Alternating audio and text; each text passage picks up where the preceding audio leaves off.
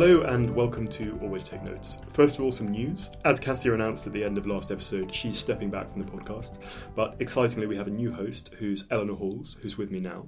She will uh, talk a bit more about her background and what she'll be doing on the show at the end. But for now, she'll tell you a bit about this week's guest, who is the biographer Hermione Lee. So, Hermione Lee spoke about her career as an English academic, as well as her working on her biographies of Henry James and Virginia Woolf, among many others.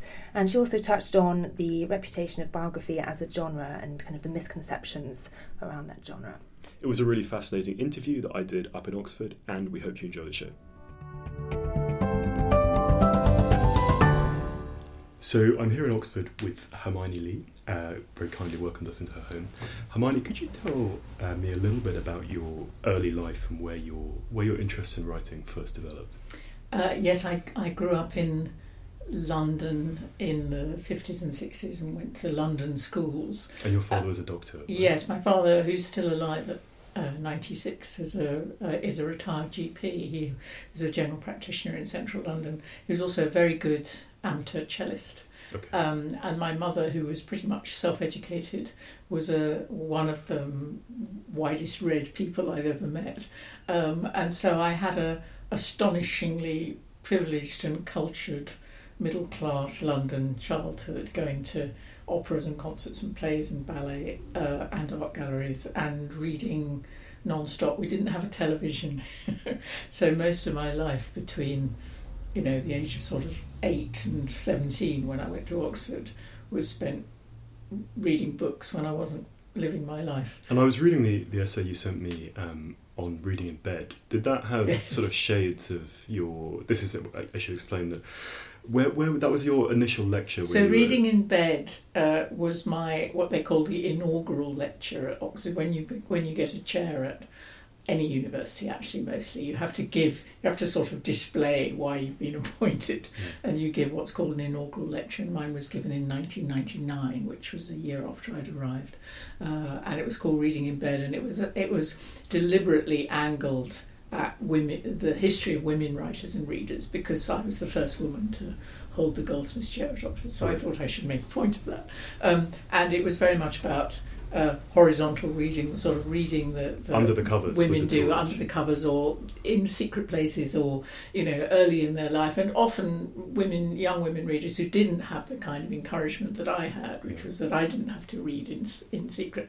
You know, it would have been thought it would have been frowned on if I hadn't been reading. right. Whereas there are quite a lot of women who, who talk about the fact that they had to battle to find their, their reading time. So, yes, I was reading all over the house on holiday, upright in bed, in armchairs, Yeah. round the family table. You know, it was a reading household. And then you come and you study English at Oxford. And do you decide that you want to go on an academic route fairly early? How does that decision Um, come about? I I never th- think of my life. I, I admire people who make tremendously clear decisions about their life early on, which also rather frightens me. I feel I've sort of fallen into things really.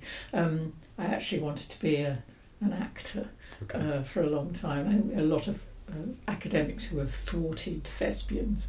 Um, uh, so yes, I, I went to Oxford. I read English in the mid '60s. I stayed on and did a. I didn't do a, a DPhil or PhD. I did a two-year graduate degree because I was very eager to sort of go and make, earn a living and Right. make my way. So then I got a, a one-year post in an American university in Virginia, was this? in Virginia, Yeah. College of William and Mary in, in Williamsburg, Virginia, which is a very extraordinary place. And this was a Woodrow. Is that, is that Colonial Williamsburg? yeah, that's Colonial William, Williamsburg, which is remarkable, sort of a, a kind of imitation or spruced up 17th century uh, uh, village, Okay. really. Um, and you would be teaching in the Wren building, as it was called, and ladies in imitation 17th century dress would come in to see Thomas Jefferson's desk. While you were reading, so it was an amazing place because it was full of craftspeople. Actually, it was full of art workers, people who were doing the thatching and the weaving and the you know, so I met a lot of extraordinary people, and I cut my teeth on you know big American classes. I was teaching freshman survey, sophomore survey course, and a freshman introduction. So I really had to, you know, having done no teaching before except grad a few graduate supervisions here. Um, so yes, I, I I think I decided with my within my five years as a student here in the 60s um, that I wanted to just go on having something to do with with literature and teaching. Mm. But I don't, I don't I don't remember a point where I sat sat down and said I am going to be an academic for the rest of my life. And what were your areas of focus with your, your early academic study? Were you looking at biography at that stage? No, not at all, really. And and I think, um, I think in the sixties, uh, you didn't very much. Yeah. Um, it wasn't at all a academic subject, and the, thereby hangs a tale. I think to have that sort of standoff in a way between academic mainstream teaching and, and biography. It's taken a long time for that to change. I think. No, I was tremendously interested in. Um, mainly I think 19th and 20th century literature and mainly though not exclusively novels and a lot of women writers though again not exclusively so And where, more generally, have you seen writing with a capital W, your own writing, fitting in with an academic career? How have those, and particularly writing for a broader audience, how have those strands Yes. evolved? well I started I didn't I didn't do uh, a, a PhD I did a book on uh, Virginia Woolf I did a book that came out in 1977 called Okay. The Novels of Virginia Woolf so I suppose that would have been my thesis And PhDs were less of a prerequisite at I was the last. I, I got in just under the door. I, I think I was the last of the generation that could get an academic career without having got a doctorate. I'm Yeah. sort of slightly embarrassed about this now. I've got some honorary doctorates now to make up for it, um, but I certainly couldn't have done that now.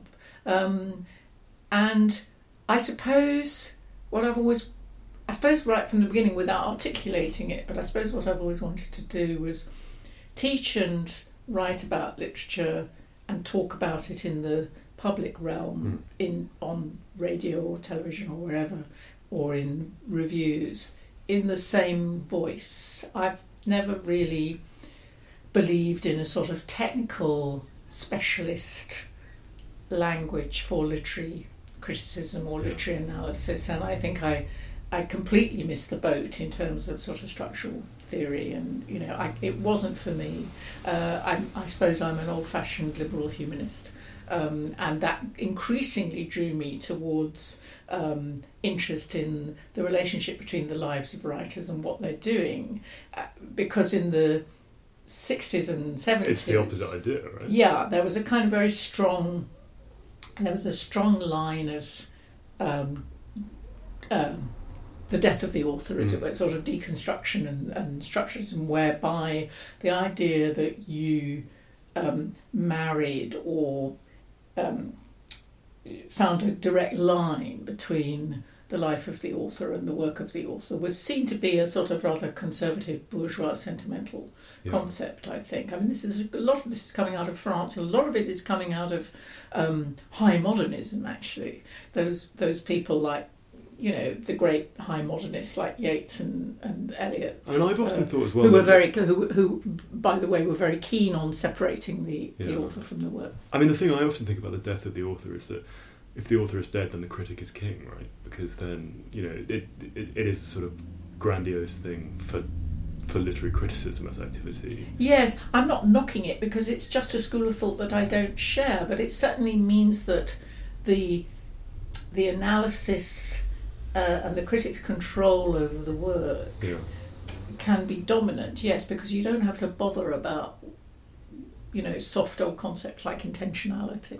And have you, in terms of you say not having a, a specialised language for talking about literature, have you ever faced resistance in the academy for, for plain speaking, as it were? For not, No, I've been very uh, lucky and uh, and I have nothing to complain of. I think that the tussle for me, and it wasn't a very major tussle, was trying to persuade people when I came back here to Oxford after 30 years away from this particular institution that biography and life writing um, were teachable subjects. Yeah. And there certainly was a bit of leftover resistance there. There was a sense that it wasn't serious enough or that you couldn't you know how could you get your teeth into a um, a messy for a messy impure form like biography in the way that you could get your teeth into paradise lost Right. Okay.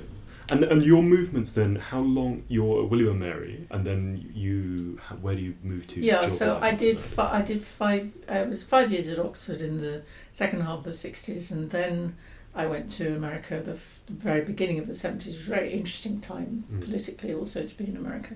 And then I came back, and that was the time when there were lots of jobs. There were lots of academic jobs. because of expansion of higher education. yeah, golden age really. Um, so I got a job at Liverpool, Okay. and I spent the seven, most of the seventies in Liverpool, which was fantastic. I had the most wonderful time there, uh, in all kinds of ways.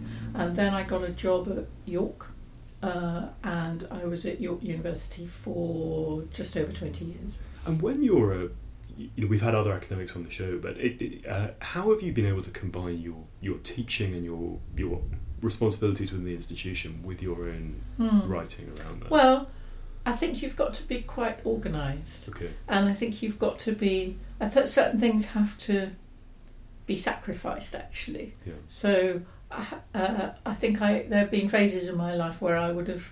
I'd have liked to be gallivanting around a bit more, or be a bit more social, or be a bit more open house Yeah. than I have been. Because you know, if you're trying to write books and reviews, and at one stage do television programs and um, uh, and teach, and also do a certain amount of administration, then you've got a very full um, package. But I mean, I think I lived a, a very free, rich life as an academic compared with some of the things that are going on now. I was going to ask, have I think it's much harder. I think it's much harder. I think I had a much freer timetable and a greater ability to fit things around what I needed and wanted to do. And I see, you know, mid-career or young academics now who are wrestling with a lot of bureaucracy, a lot of grant applications, a lot of um, yeah administration work, and and I fear for them because I, I want them to write their books. You know. Yeah. And when is your your first venture into writing biography yourself? So you write the, the book on Virginia Woolf, which is criticism. Yeah. Yeah. And then the Philip Roth book, which is That's a tiny little book which I did in a series that the late Malcolm Bradbury okay. edited at a time when people in England didn't know all so much about contemporary American literature. It was the It first book on Roth in England, It, right? it was the first book on Roth in England, actually, yeah. Um, and that led to a long kind of working relationship with him because I did the Paris Review interview with him and, and I used to read for him. I was one of the group of people that he would send, Okay.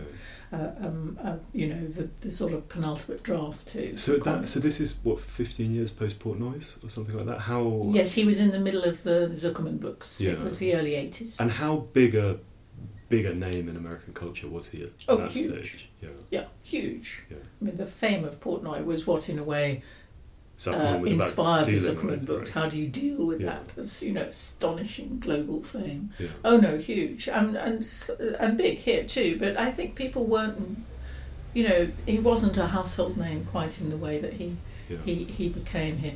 But so so that wasn't biographical really at all. Uh, I wrote a book on Elizabeth Bowen, who I'm a great admirer of.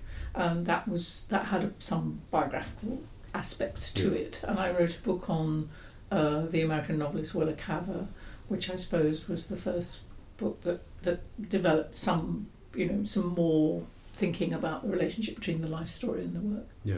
I mean, I thought I was reading the, the against biography passage that you sent, which I thought was very interesting about how there's a notion of that we have of biography as a kind of stentorian, earnest art, and actually it is. You know, it's quite grubby in some cases. It's like or, you know, I, or quite journalistic, or as you say, like what's that pithy line you have, like dragging the awkward sequence of the famous dead out, or something like that.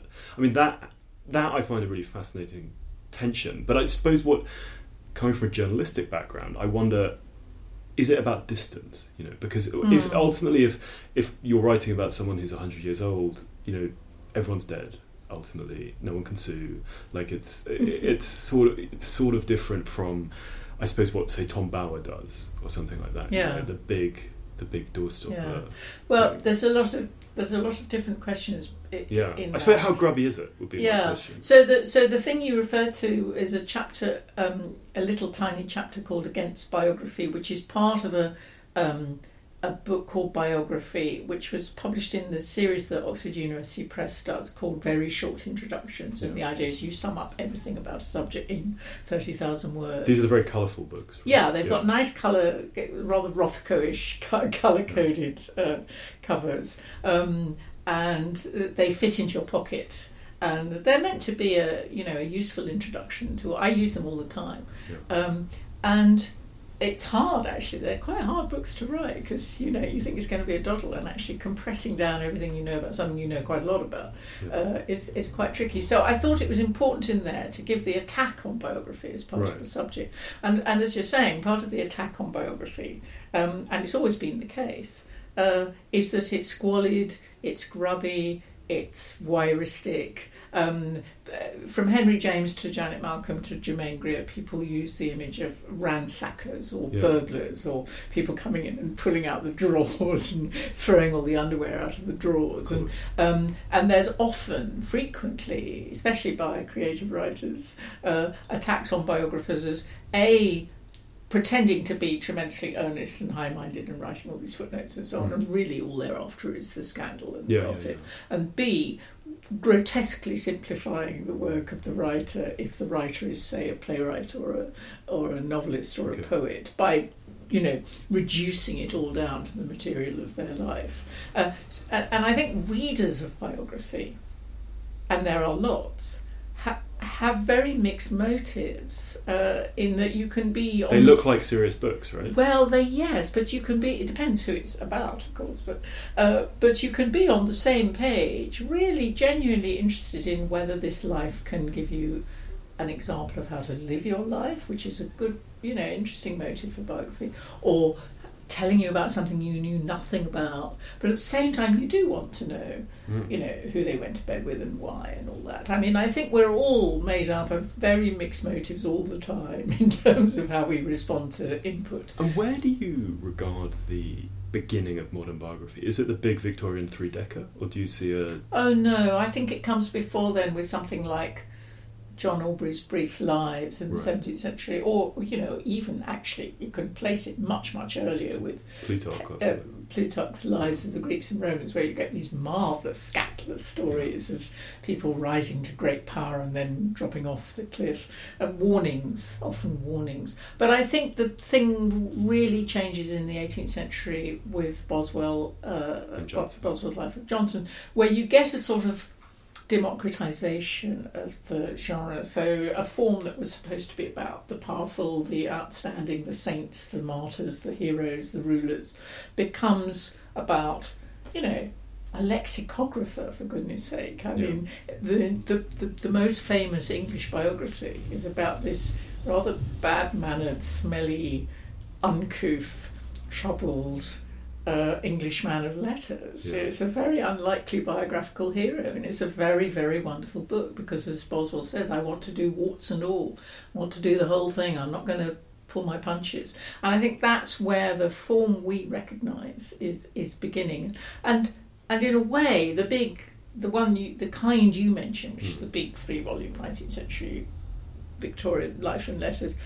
In a way, that's sometimes a kind of aberration because it's so much more of a monument, Yeah. so much less of a living article than what came before that in the 18th century or early 19th century, and what I think you now have, which is well, we can talk more about this, but biography is a much more flexible form, I think. Is uh, Lytton Strachey another kind of turning Crucial. point there? I mean, I, I read Eminent Victorians last Yeah. year and was was slightly underwhelmed. Yes. Actually, like I, I thought he hadn't done that much research. Yes. Well, no, that's part of the point, really. He's. Um, uh, I, I and it know, wasn't as rude as I hoped it was going to be. No, either. I know what you mean. It's it, it's 1918. Yeah. Okay, so it's hundred years ago, and it's very much. We should say this is uh, Eminent Victorians by Lytton Strachey. Yes. Of the.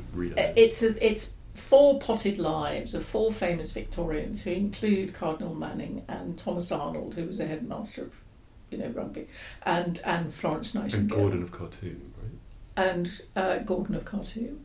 And what it's doing, I mean, it's slightly difficult to see now why it was so important because one of the things it's doing is cocking a snook at that kind of venerating hagiographies, sort of turning famous people into saints, as Mm. it were, and whitewashing their their failings. And and because the models are long gone, nobody's reading the you know the original lives of, Yeah. of those people. Um, the parodic spirit of it has sort of disappeared, and we I can't see. quite get it. The other thing, of course, is that Strachey was one of the early take, takers up of Freud. Right. And so he also wrote A Life of Queen Victoria, which is sort of Freudian analysis of Queen Victoria, Okay. which is very interesting actually for the time. So that kind of way of making these big heroic figures somehow susceptible to repression and anxiety and neurosis uh, was a very interesting turning point. And again, it's really hard for us to see how how cut, telling that was Yeah. at the time because we're used to it. You know, and also, yes, you're quite right. He appears to be quite sort of gung ho with his The bibliography is like this- six yes, books, no, right? no. It's not. Well, that whole thing about footnotes and bibliography, that's quite a recent thing, really. It never Okay. happened in the 19th century. You know, you never have. You never have biographies with footnotes then. This whole idea we got to verify all our sources because we're so nervous about someone saying, hey, they didn't say that. You know, that's that's a 20th century phenomenon, Yeah. And coming back slightly to this, the notion of the ransacking. I mean, is there a different skill set required? In that, I mean, the- perhaps to Between explain what? between What? Being, being a kind of literary academic and being a biographer, and to, to explain the book I've just finished, which is about the army. I had a visiting fellowship up here at the Changing Character of War program for a year, and was interested. You know, Oh. I I had come at that from a journalistic background where I was very used to banging on people's doors and and the sort of hustle piece, which I felt that was a I didn't I had never spent time in archives or anything like that, but I knew how to run down a lead and all this kind of thing, and you know try and persuade people to talk to me. And it seemed that that, that was very different from the kind of training that academic historians got.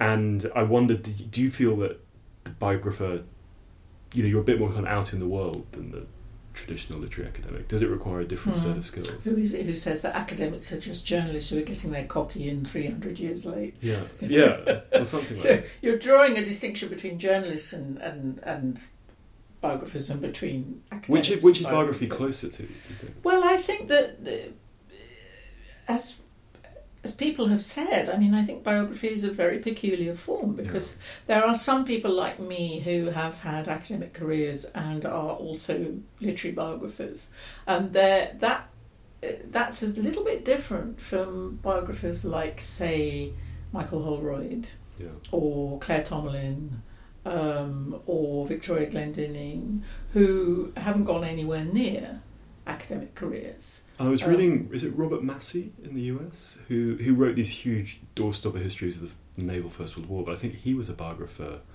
of the Romanovs, possibly 1st Mhm. He'd be he'd be pretty old now. But yeah, are they multiple tracks that? Well, I think that there's a there's it's complicated. So yes, to answer your first question, I think that there is a link between biography and journalism.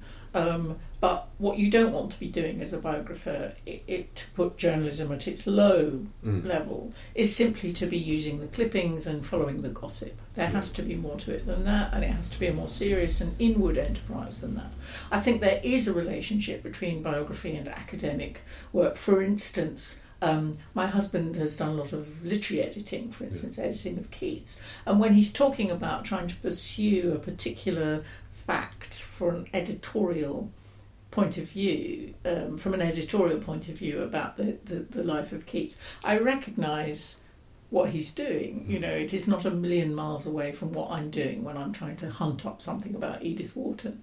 Yeah. Um, and, uh, you know, biographers couldn't exist without the people who've edited the texts, actually. We're Yeah. very dependent on that. So, um, there's a standoff also between biographers and historians because historians often feel that biographies are you know too individualistic and doesn't take account of the great forces. So i think biography stands in a weird overlapping relationship with journalism with historians with academic uh, critics. Yeah. you know it partakes of some of the characteristics of all those things but it isn't quite like any of them. And if it's too like any of them it's going to be either too it's, it's going to be too boring and fact heavy and or it's going to be too light and um, sensationalist and you've got to be careful i think And in your career, how did you end up writing these these kind of general or books that were aimed at a broader audience? How did you with the mechanics of dealing with publishers and did they come to you or did you go to them? How would how did these projects come about? Um,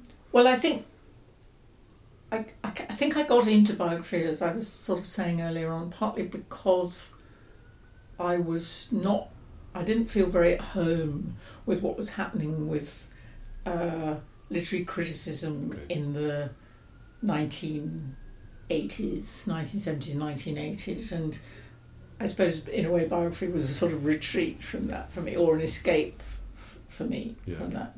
Um, I have, I was asked to, for instance, by publishers to do the life of Virginia Woolf, for instance, in the in the nineties. I um, I was asked by one publisher to write a new biography of Virginia Woolf. Uh, the previous one had been by her nephew Quentin Bell, Hmm. and it had been you know quite a lot of uh, quite a long time ago. And I said no. Actually, I thought it was a ridiculous idea. There was so much on Virginia Woolf, and then How many biographies were there by that stage? Oh, I can't count, but several. Yeah. Yeah. Uh, but his was seen quite rightly to be the you know the definitive one. Do you use the word Um, no, I don't like the word Yeah, we definitive had we had. Max Hastings Yeah. on the program, and he, he No, was I- very anti. no, I don't like the def- but but in terms of perception, Yeah. uh, it was seen as a definitive one. Um, and then another publisher asked me to do it, and I thought, oh well, there's something going on here. It's the early '90s. People clearly think it's time for another one. Um, Quentin's came out in the early '80s, late '70s. Um, uh, so I thought, yeah, it would be it would be timid to say no. Yeah. But I was very nervous of the enterprise, um, and you have to get over that nervousness and fear of the subject if it's a big thing. What were you afraid that. of?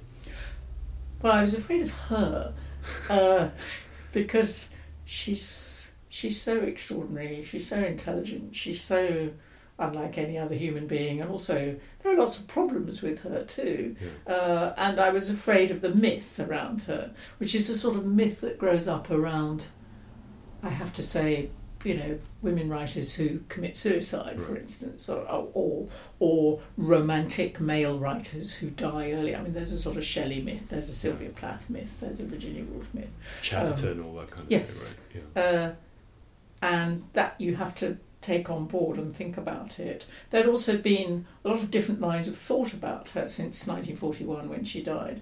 Um, uh, and I needed to take those on those on board as well, the ways in which she had been perceived, and and and she goes on changing. You know, I mean, Virginia was one of those writers who goes on changing for every generation. So, um, yes, I, I did it because I was asked to do it. Actually, By which publisher? the, the uh, by Chatto Okay. who who who have been my publishers um, for a long time. And how did the until now. experience of doing that compare to your preconceptions, your anxieties about doing it? What was taking on the project, doing a biography for the first time? What was it like? it wasn't the first time I'd written in a biographical way about a writer, Yeah. so I had a sense of how uh, of how that interested me and how that, that might be done. Um, I I decided very early on with that book that it was very much about structure. Okay. um, because Virginia Woolf herself was so critical of and so wary of the form of biography, she was very interested in it, but she always felt it was hopeless. That it, you know, that it left out what really mattered. That biography could never somehow properly get to terms with the inner as well as the social life of the of the person. Um, although she lapped them up herself, she read lots of biography, um, and because of that, and because she herself was such a formalist and so interested in inventing new forms for her subjects, I decided to follow her lead, um, to take an, a clue from her, and so I structured it not as a completely straightforwardly chronological birth, middle life, and death. You know, I structured it very much in terms of um, themes or areas of her life, and I tried to play that against the chronology. I mean, the chronology has to be there. And were your publishers happy with that? Well, they sort of took it, yeah, and and uh, and I think looking back, I mean, it came out in '96, which is a very long time ago. But I think there's been I don't attribute this to my book, but I think since then there has been a lot more freedom in the way that people choose to shape Yeah. the telling of a life. Because any way you choose to shape it is is artificial. I actually took my clue from something that she says in when she's talking about how she's going to write Mrs. Dalloway. So Mrs. Dalloway is a novel in which people are going along their gridded lives and the clocks are striking and they've got to get to certain things Yeah. and do and they you know they go through London on this one day and they all and within that time zone of real time they're going all over the place in terms of memory and thinking about relationships and thinking about death and mortality And and all of that, which is a you know buried just under the surface, but very much there. And and she says, the, "How am I going to do this?" She says, "It's going to be really difficult. I'm going to dig out caves behind my characters. I'm going to sort of hollow out a space behind them." And I thought about that a lot. I thought that's just what I want to do. I want to show her living her life, but I want to keep hollowing out spaces so that I would have a whole chapter on reading, for instance, or a whole chapter on friendships, or a whole chapter on illness, and then keep then Yeah. pick the plot up again. And many was the time when I was doing it. I thought, why did I, why did I set myself to do it like this? It would have been so much easier just to say. And then the following week, she had tea with Vita Sackville West again. You know, How long did it take? um, five years. I took three years unpaid leave from York while I was doing it. And were, were there still witnesses? But biographies always take a long time. Were there still people who knew her alive? Yes, I just was lucky. I just caught the end of that generation. I mean, Quentin and Olivier, who just died, Olivier Bell, who's, who's, who died at 102, um, uh, they were very much there. Frances Partridge, Stephen Spender, you know, quite a lot of figures in that world. And so I went to see all these people, and they had been telling their stories about Virginia Woolf for the last 50 years, all of which were written down as well. People like Isaiah Berlin. You know. um, and, you know, I just knew that when I walked out the door, they were picking up the phone to each other. Oh, there's another one. and in a way, it wasn't so much what they were going to tell you because you knew what they were going to tell you. Yeah. It was the tone. It was getting a sense of that period feel, um, and and also I learnt, I learnt doing those interviews what you must never say. So I would go and see some venerable old ladies, right. and and they would say, "You know, she killed herself, my dear." and I and I learnt never to say, "Yes, I know." Oh, really?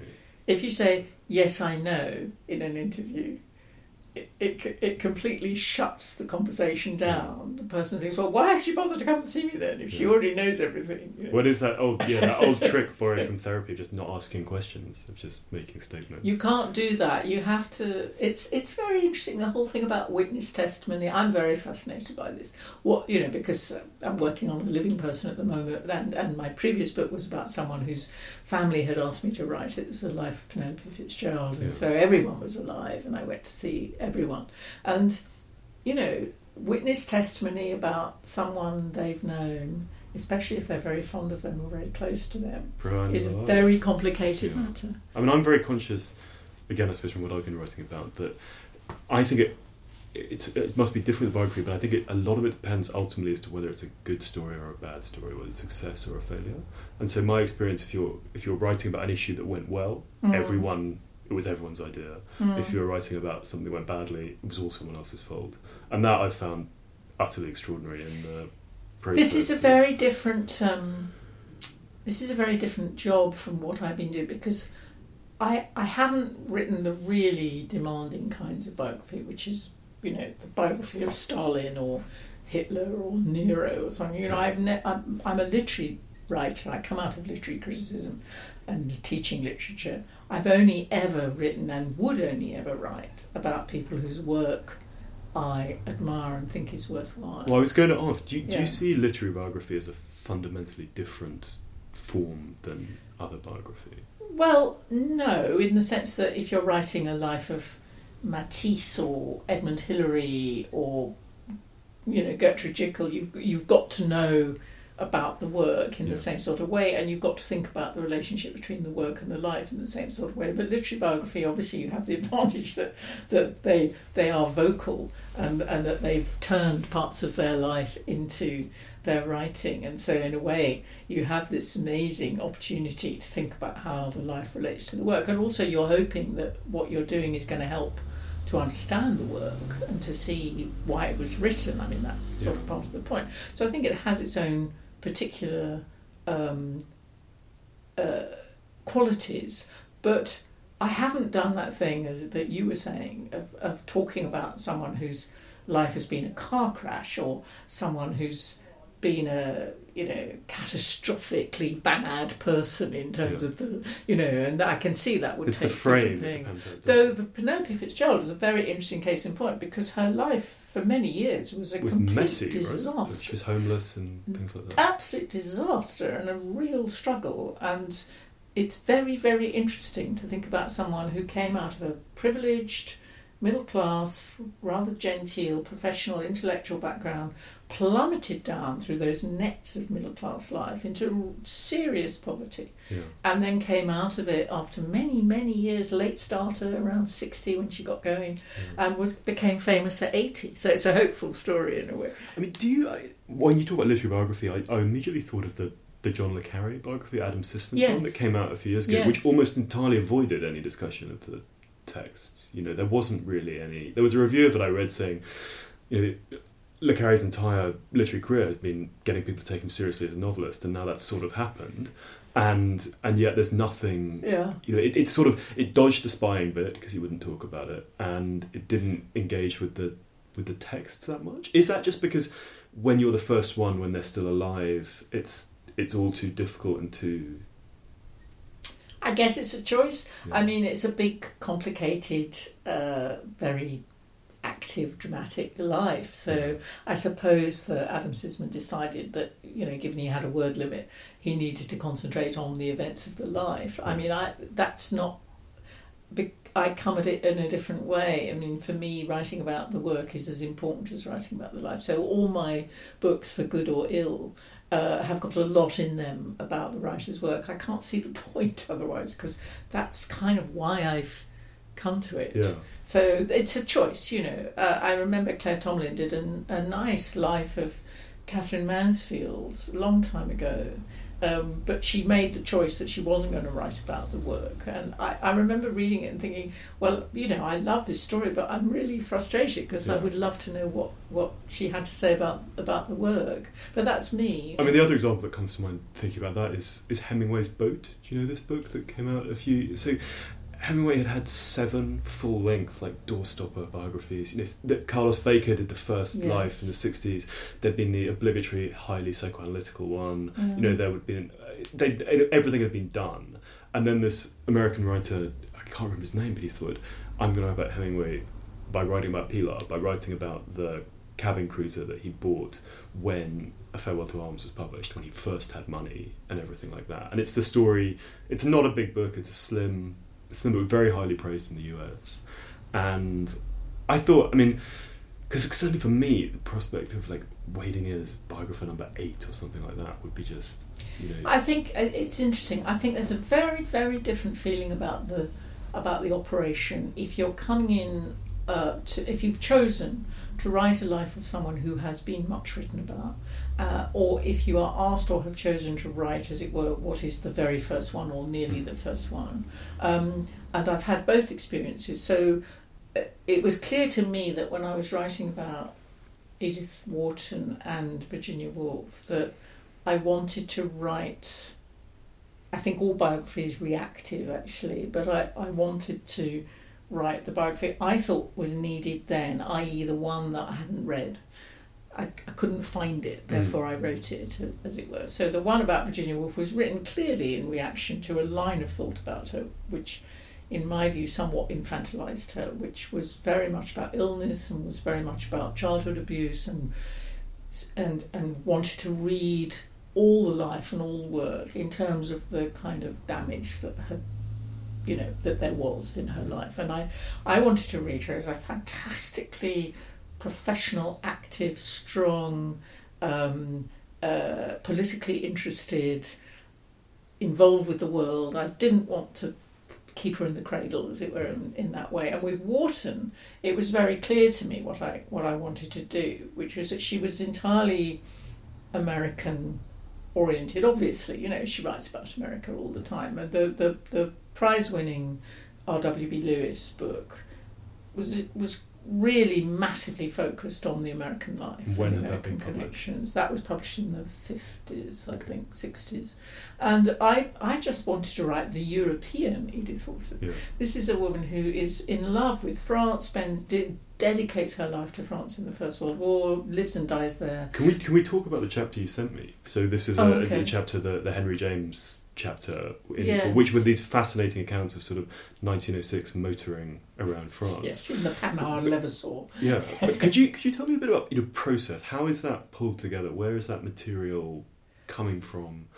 And I suppose the other question about about the use of narrative. You know, what are your feelings about that? But but maybe on just you know the mechanics of pulling that Hmm. chapter about Yeah. together. So that's a chapter called The Legend, which is about um, Wharton's friendship and literary relationship with Henry James. Mm. um, in a big within a big biography of Wharton.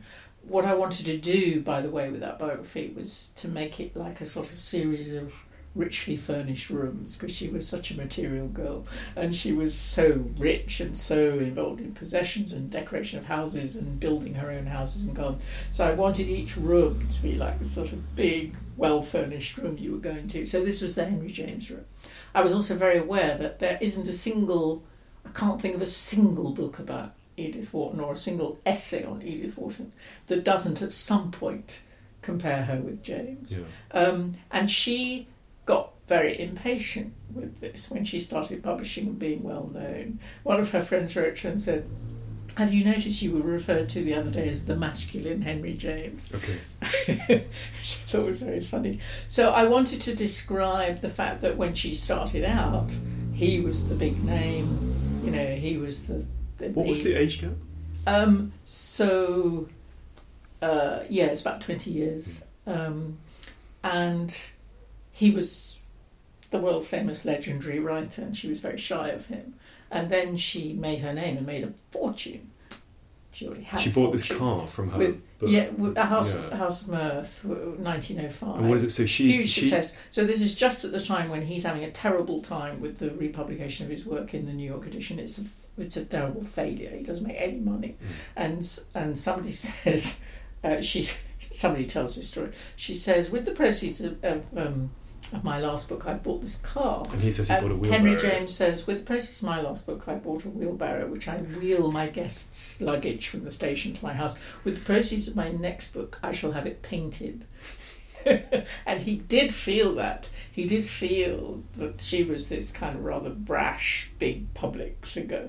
Um, and she felt very impatient with the late Henry James style, the convoluted, Mm. involuted indirectness of it. She didn't like it. So, broadly speaking, I think the difference between them was that she was a much bolder, more direct, more cutting, more satirical writer. And was that primary source or secondary source? Where where were the you know the Where did I get all yeah the where did the material material all come from? Oh, well, I pieced it all together. It's like a great big mosaic. So a lot of it comes from reading books about James. Um, a lot of it comes from looking at letters. A lot of it comes from anecdotes which are pu- published in all kinds of scattered places. Um, so you piece it together, and one of the peculiarities of biography, and the Wharton books are a good example of that, is she knew a million people. Hmm. So how far do you go? Do you go into the lives of all these other people? Yeah, where do to you stop, find right? where do you stop? It's very difficult. And one of the things that's very interesting, and you will know this too, is that very often the the best source is not when people are writing to each other or writing directly about about, someone, but when it, you go one step sideways. Yeah. So I found some fascinating material about her in the archive of Bernard Berenson's villa in Italy, Okay. I Tatti, where there were all kind, there are shoeboxes of files of all the people that Berenson knew, and they're often writing to each other, and she will come up because she was often there, and you'll get someone saying something about her, and of course people say things about other people that they wouldn't say to them. Yeah. How do you organise your research materials? Do you have a secret method? if it was secret, I wouldn't tell you. Um, lots of different ways. A lot of it's a lot of it's on the computer. Yeah. A lot of it isn't. A lot of it is photocopies of materials I've been sent or have found. Um, notebooks. Actually, I keep a lot of notebooks, and I just have to try and remember where all these different things are. And what also sprung to mind when I was reading that is, do you know the Anthony Burgess novel Earthly Powers? Which Yes. ha- the re- sort of fictionalized retelling of the life of Somerset Maugham, which has a Henry James cameo in Mm. him, kind of pitching up Mm. around. It's very time. interesting that I I think I yeah I had a great admiration for Anthony Burgess. I overlapped with him reviewing on the pages of the Observer, and there were all kinds of amazing stories about how that- people would send him the the wrong book for review, and then they'd send a apology saying, "I'm sorry, I sent you the wrong book. I meant to, to send you this one." By which time he would have sent the review of the of the wrong book already, you know, by return. He was an amazing phenomenon. living in a Anthony camper Burgess. van in Monte Carlo Yeah, amazing. at the time. But um, I think fictional versions of real people, Yeah. both in plays and novels, are very illuminating and interesting. Okay. And what about narrative? As a you know, you do you do you write as narrative usually, or what's your thoughts about about doing that? I think it's incredibly important to tell a story that people will be wanting to follow and Yeah. will become hooked on. So I want to. I, couldn't ever write fiction, but I want. Um, I want my biographies to have a sort of storytelling power, Yeah. if possible. And we always ask uh, every guest we have about money and how it fits with their, their writing lives. Have you, I mean, you've been in, employed in academic jobs throughout your career. Have you made appreciable sums from your from your writing? Do you No. know? um, no, I mean, I, I a case in point is uh, is the Virginia Woolf um, biography, which I took. I took three years unpaid leave Yeah. from my academic job in York in order to get it done. Otherwise, I would never have got it done. So I lived off my advance. Mm. Uh, so that was my income for those three years. So it's taken me a very, very long time to earn back anything from the royalties. I mean, I, I'm proud to say that I still do, and Yeah. that small royalties uh, arrive periodically from that book, but they wouldn't be enough to. to But you got a sizable advance. I, that was the era of quite big advances. It's Yeah. got it's gone that really now. People are not publishers are not for obvious reasons paying out Yeah. large advances for big biographies. Um, Although they do sell, right? In, in yes, they do. Um, I, mean, a life of Penelope Fitzgerald is not going to sell like a life of Mick Jagger. Yeah. You know, I mean, this is I, I write about people who are I'm you know this is not a huge audience that is interested in Penelope Fitzgerald or Edith Wharton or Willa Cather. yeah. They're people like me, you know. They're they're they're readers who have particular literary interests. This is not a great big wide audience. So, but I but because I've been very lucky and I've had a a regular income. I, that's an indulgence I can allow myself. Sure. To spend a long time writing on a figure, a, a, a book about whom is not going to sell in huge numbers. Would you do someone who is alive? Yes, I am at the moment writing a biography of Tom Stoppard. Okay. And how did that? Were you approached by them, or Yes, I was asked. okay? And how is this the first time you've done a living subject? Yes. Though Penelope Fitzgerald was someone I knew uh, and had interviewed, Yeah. and her older daughter and her husband, who were the executors, came and, and asked me to do it. Yeah. So that was quite a close connection. Yeah. I mean, there are innumerable examples of these relationships going terribly wrong, right? When you're asked to come and write about someone who's living or things like that. How do you navigate those waters?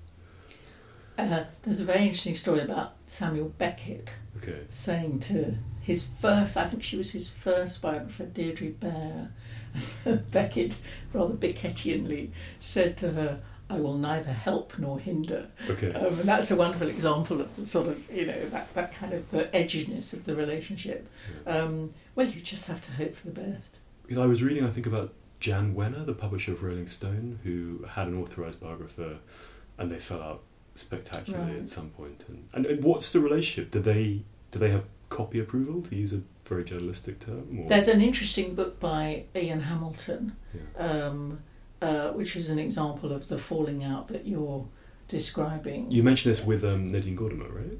Was that, is it, no, no, this is but- a different story. So, um, so Ian Hamilton was going to set out to write a life of Salinger, which is quite a challenging thing to do Yeah. because um, Salinger was probably one of the most reclusive and self-protective writers there's ever been. Up with Pynchon and Yeah, maybe even more so. I don't know. Doesn't stop you being written about, of course. No. Um, and Salinger read the typescript and, or even maybe even didn't read it but heard about it, and took Ian Hamilton and the publishers to court and stopped the book. And then uh, Hamilton wrote a brilliant book um, in many ways. I mean, it wasn't the book you wanted to read. You wanted Yeah. to read Hamilton's Life of Salinger. But what he wrote was a book called In Search of J.D. Salinger, right. which was about um, the whole problem.